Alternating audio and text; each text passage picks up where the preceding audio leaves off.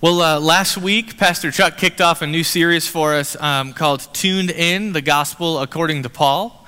Um, and then what we're doing in this series is we're taking a look at all of Paul's sermons that he spoke in the book of Acts, which is pretty interesting. If you were to take each of Paul's sermons and you were to line them up in the book of Acts and then just compare and contrast them, what you'd find is Paul says some pretty dramatically different things depending on the people that he's talking to. If he's, if he's talking to a Jewish audience, he would say very Jewish sounding things, refer to the Old Testament all the time, talk about how Jesus is the fulfillment of all this stuff in the prophets in the Old Testament. And then if you see Paul speak to Gentiles, people that are, are not Jewish in, in any way, Paul speaks very differently. In fact, there's a couple instances where, where Paul says he's preaching the good news and he never even mentions Jesus by name, which is kind of interesting to think about. And so you wonder, what in the world is Paul doing? Well, Paul is preaching the gospel to a particular people um, with a, in a particular way so they can actually hear it because we all hear the gospel differently depending on where we come from and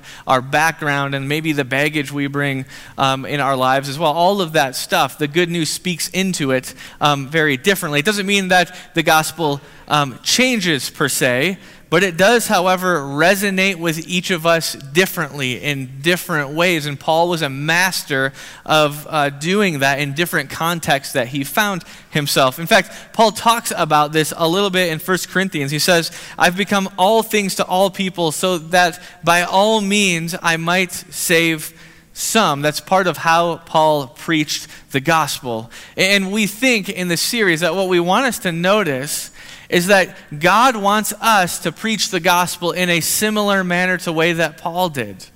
There are people in our lives that are struggling and they have particular concerns and particular baggage and particular backgrounds and all of those things. And the gospel needs to be preached to them in such a way that it comes off as good news to them in their particular lives that they find themselves in. It's really quite interesting if you think about it. Followers of Jesus are called to proclaim the gospel in such a way that others might be able to hear it. And so we want to examine Paul's teaching and his preaching in the book of Acts to get it just a flavor of what that might look like. Um, our scripture reading this morning is Acts 14, verses 8 through 18. If you have your Bible, I'd encourage you to grab it and open it up. Um, Acts 14, 8 through 18. Um, our scripture reader this morning is Dean Demore. Dean, wherever you're at, you can head on up to the center of the room. What we do here, folks, if you're able to, is we stand and we face the center of the room um, where the scripture is read. We do so because this book, in all its entirety, shows us the clearest picture of the gospel of Jesus. So we take that very seriously. So, Dean, when you're ready, take it away. In Lystra, there sat a man who was lame. He had been that way from birth and had never walked. He listened to Paul as he was speaking. Paul looked directly at him, saw that he had faith to be healed, and called out, Stand up on your feet. At that, the man jumped up and began to walk. When the crowd saw what Paul had done, they shouted in the Lycaonian language, The gods have come down to us in human form. Barnabas they called Zeus, and Paul they called Hermes, because he was the chief speaker. The priest of Zeus, whose temple was just outside of the city, brought bulls and wreaths to the city gates because he and the crowd wanted to offer sacrifices to them. But when the apostles Barnabas and Paul heard of this, they tore their clothes and rushed out into the crowd, shouting, Friends, why are you doing this? We too are only human, like you. We are bringing you good news, telling you to turn from these worthless things to the living God, who made the heavens and the earth and the sea and everything in them. In the past, he let all nations go their own way.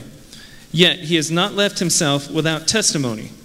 He has shown kindness by giving you rain from heaven and crops in their seasons. He provides you with plenty of food and fills your hearts with joy.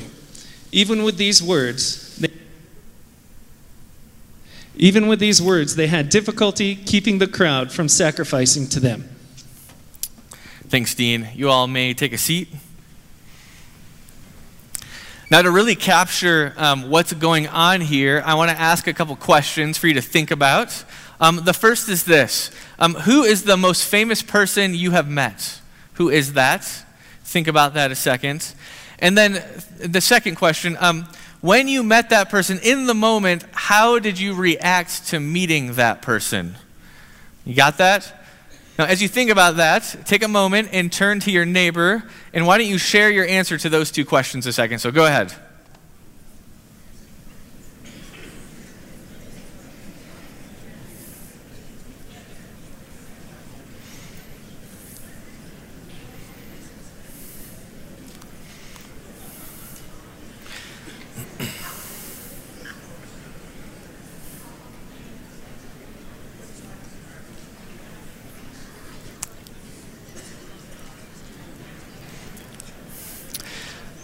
Now, folks, as I stand up here and look around, I see a lot of smiling and a lot of giggling.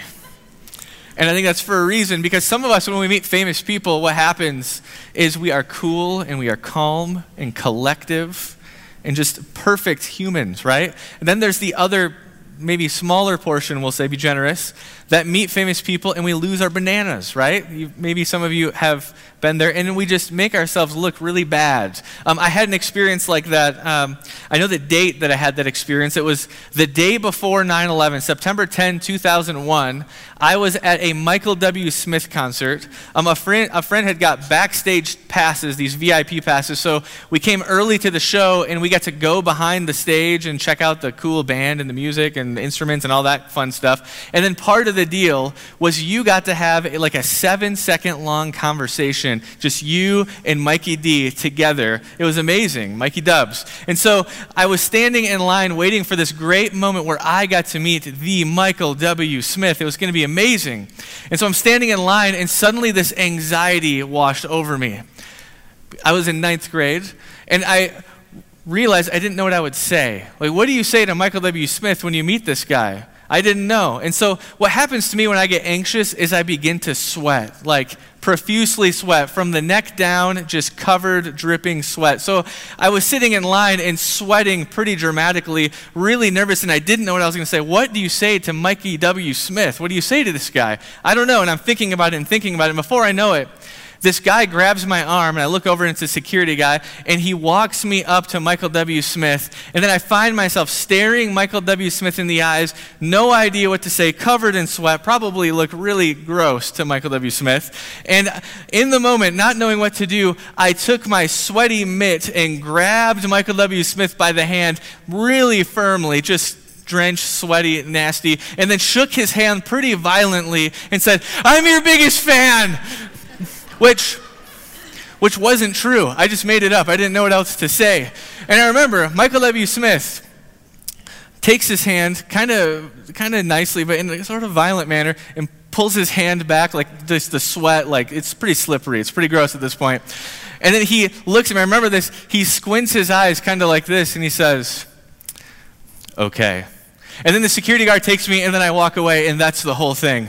And immediately I'm filled with regret. Like, what did I just do? I made a fool out of myself. This is terrible. Um, as Michael W. Smith's famous song goes, Friends are friends forever, right? We know this song. Um, unless you make a sweaty fool out of yourself in front of him, then you're not a friend with him, probably ever, is, would be my guess. Now, I wanted us to think about those celebrity moments where we meet a famous person because when we meet famous people, there's that moment of anxiety and excitement kind of mixed together, right? Like you're about to meet an icon that makes you a little nervous. Then there's the excitement because you're about to meet an icon. Like that's going to be a really big deal for you and you feel both of those feelings that that anxiety and that excitement all at the same time now that feeling is probably the exact feeling that the people of Lystra in our scripture reading were feeling. Almost certainly that's what they were feeling. Um, Paul and Barnabas they come into the city of Lystra to preach the gospel, to preach the good news of Jesus. And Lystra is this city filled to the brim with pagan people. Like there's no Jews to be seen. It's all Gentiles, all pagan people. And the locals, um, nearly all of them believed in the Greco Roman gods, right? Like the Roman pantheon. In fact, in that day, there was this old legend about the Roman gods. Um, 50 years before Paul would step into this town of Lystra, um, there would be a man named Ovid.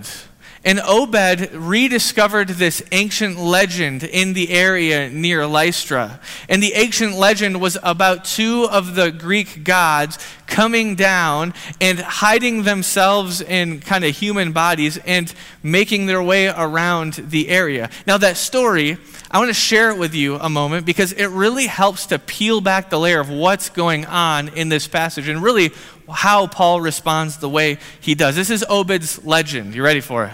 Okay.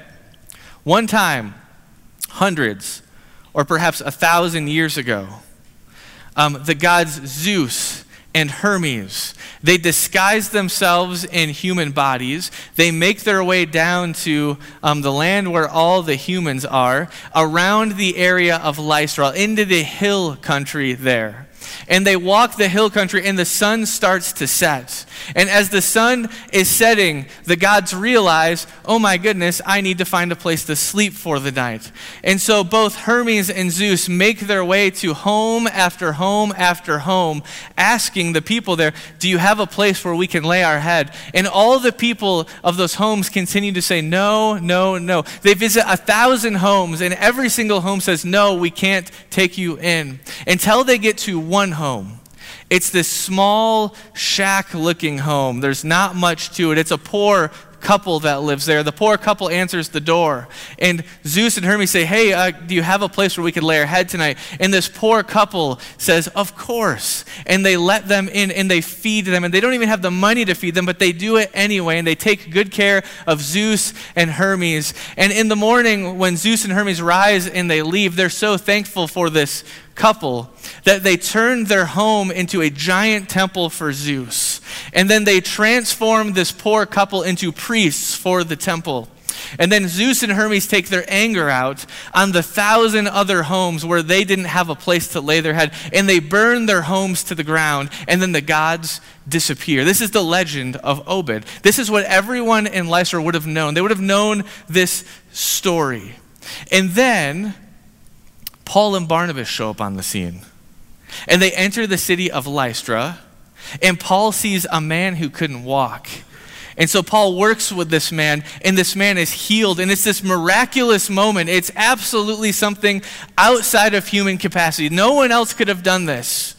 It's clearly um, something mystical in a sense. And you see, the people of Lystra saw this.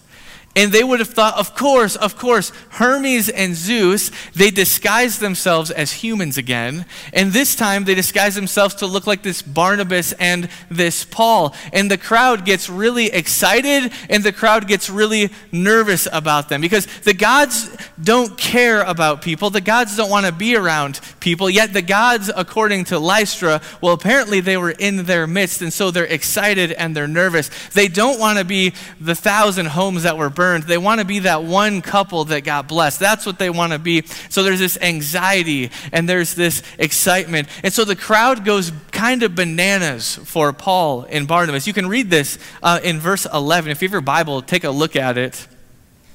It says, When the crowd saw what Paul had done, they shouted in the Lycaonian language, The gods have come down to us in human form. Barnabas they called Zeus, and Paul they called Hermes because he was the chief speaker.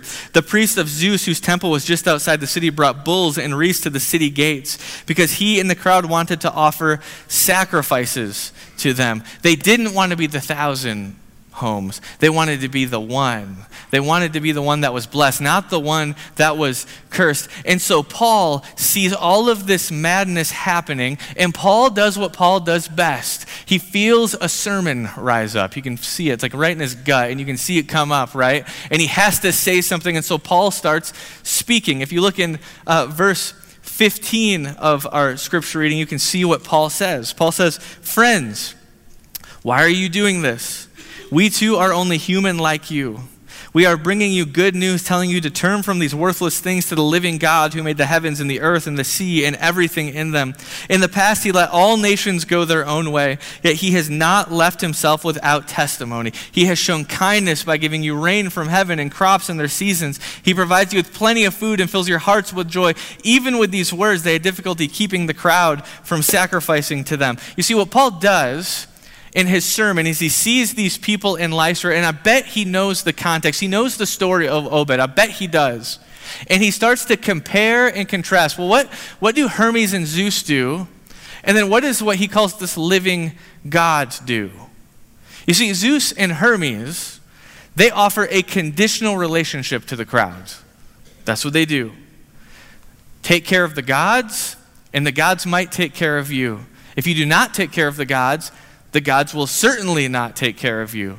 And then you have Paul's sermon, and he speaks of this living God, and it's so much different. This living God, Paul says, is here to bring you what? Good news. And that's it. Just good news. There's no bait and switch. It's just plain good news. Paul says that the living God has only come to bring good news to the people of Lystra. There's nothing conditional about it at all. It's simply good news. That God manifested so perfectly in Jesus, the living God, is not interested in a tit for tat relationship, a balancing of the scales. This God is only interested in your flourishing, in your city's flourishing, in your family's flourishing. Look, Jesus did not come to this earth to make you a deal. He didn't. Jesus came to offer us good news with no strings attached at all. And this is hugely important to understand.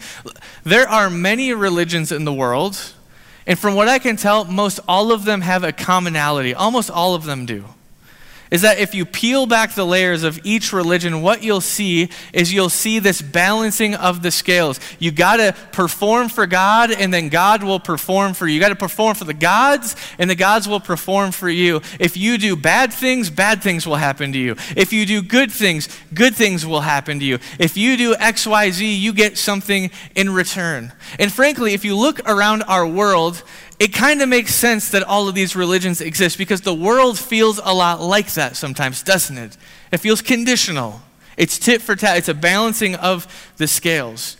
Um, how many of us get a little uncomfortable when someone gives us a gift that is completely unmerited? Like there's no reason for it at all, but they just give you a gift. How many of you get uncomfortable by that? I know I do. Like a friend buys us a gift, or, or a friend mows our lawn while we're at work, and then you're like, oh no, now I've got to do his lawn next week because I got to get, right? You know what I'm talking about. You know exactly what I'm talking about. And something about that makes us uncomfortable because we feel like it creates this weird, strange imbalance in the force or something like that, right? Like there's an imbalance in the relationship. We might even feel like we owe that person or we're even lesser than that person as long as we don't return the favor. Maybe we're going to mow their lawn next week. There we go. Now we feel okay about all this, right? And what we feel in these moments is a conditionality of the world. The world is based on the set of scales. All the other religions are based on a set of scales. And sometimes we take that set of scales and we place it on our faith in Jesus, don't we? If, if I just prayed more, or if I read my Bible more, if I just cleaned up that sin habit, if I just did a little bit more there, then finally God would return the favor. He'd bless me, right? That's how it works, we say. Or, or the opposite. If I sin, or if I fall short in some way, or if I lie, or, or I cheat, or I break God's rules, or whatever it may be, then we assume that God's got it out for us, right? We have tilted the scales in a bad way, and God needs payback. God's got to even the scales back out again in our lives, in the world. You know, when I was in the Army, I was in basic training when Hurricane Katrina hit. I remember because several of my fellow soldiers, they went home for a while because their homes were really um, ravaged by um, the hurricane. I remember sitting in a small group of guys, soldiers, and we're watching TV and just watching the awful flooding and the people that are displaced. It's just an awful situation to watch. New Orleans was kind of the main stage of that, right? And I remember several people saying this. Several people saying, well, yeah, they're getting what they deserve. It must be God providing payback for all of the sins that have accumulated, and now God's got to right the scales again, right? You probably heard that. I heard that. God's got to pay people back for their bad behavior and reward them for the good behavior. But then we get to Paul. And he teaches the, the people of Lystra who have believed their whole lives in this scale type thing with their God and with their culture. That the gods are conditional and distant toward us. But, but Paul says, but it's different with this living God. It's different. You see, our God is gracious and is abundant toward us. Our God is gracious and abundant toward us, even when we don't deserve it, our God chooses to be. I can't imagine being in Lystra and hearing that. It's probably the first time they've ever heard something like that before. That's not, that's not how the gods work. And we might even be thinking, that's not how the world works at all. But it's good news because God is gracious toward us.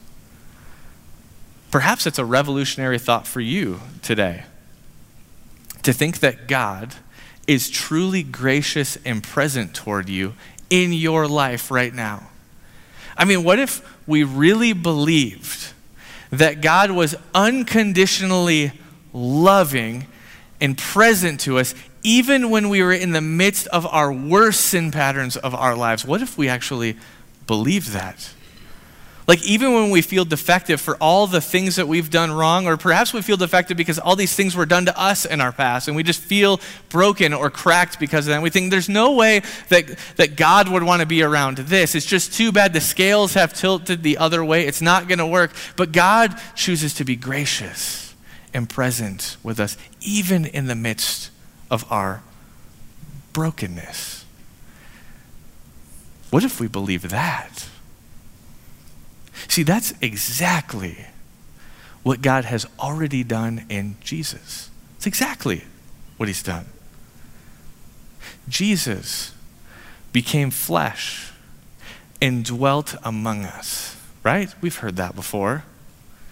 But not in the middle of our righteousness or our perfect ability to follow the rules or to live the right moral life or whatever, to worship at all hours a day, whatever we think that looks like. No, no, no, no.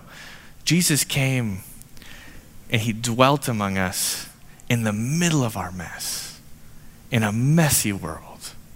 Jesus dared step into our mess. That's the gospel. As you read this, this is the gospel according to Paul that Jesus chooses to come near us, you and me, despite our brokenness and failure and hard heartedness and sin, and you fill in the blanks from there. You see, when we really come to believe that, it changes everything in our lives. It changes everything. You know that it changes everything. Even if you're here this morning, you're like, I don't even know if I believe in this Jesus stuff at all. You know what grace feels like, though. You do. You know, uh, there's many times I come home from work and maybe it was a stressful day, and I come home and now it's summer break, meaning like the kids are home all day. You know what that's like, parents, right? And you walk in the door, and it's like they're, they drank a bunch of Red Bull or something like that, and they're running around the house screaming, like with their shirts off. I don't know what's going on. It's crazy. It's like a jungle at our house or something. And I'm stressed, and I walk into the middle of that, and it just makes me angry immediately. And so I snap at my kids, like, go outside, be quiet, the whole long list of things that are, my kids are doing wrong. And I'm angry, and I'll sit down on the couch, and then my daughter will come up to me. Maybe you've experienced this. And she'll give me a hug without asking and say, Dada, I love you. That's grace. That's grace. And what Jesus offers is so much more than that. So much more than that. Jesus, Jesus offers infinitely greater unconditional love and presence than even my daughter can give. And when we truly accept it, it changes us. It really does. That anxiety and excitement that the, the Lystrans felt, that anxiety and excitement that I felt when I met Michael W. Smith, all of that kind of stuff falls away, and all that's left is gratitude. And gratitude transforms every part of our lives. It does. Just being thankful for a present God that's willing to step into the mess of our lives and be with us. The question for you this morning do you long for an unconditional relationship like that in your life? Are you looking for that? Because honestly, the only place you're really going to find that is in Jesus. That's it. You know, maybe this morning you're here and you're not sure what to think of this whole Christianity thing, this whole Jesus thing, this whole gospel thing. You're here, and, and maybe you've lived a really rough life and you just, like, morals don't mean much to you. I don't know where you're at. Or maybe you're here and you've had this kind of on and off relationship with, with, with your faith, right? Like you live a really bad life and you're closed off from God, and then you find yourself in God's presence again, and then you open back up and you're faithful to God and you love Jesus, and then something happens, and then suddenly you find yourself closed back off to God, and then there's this moment of revitalization where you come back into God's graces, right? And you're with God again, and it's on and off and on and off. If you have no faith or your faith stutters, and I bet all of us at least fit in there somewhere, God is present with you in the middle of it. Right in the middle of it. God can handle it. He's gracious to you. He's not like the Roman pantheon. He's not out to get you. He loves you. He's the living God. Do you long for that this morning? If you do, I challenge you Go to the prayer wall at the end of the service and, and do business with God. Do it. Spend time with Him. Enjoy His presence, enjoy His grace. Amen? Let's pray.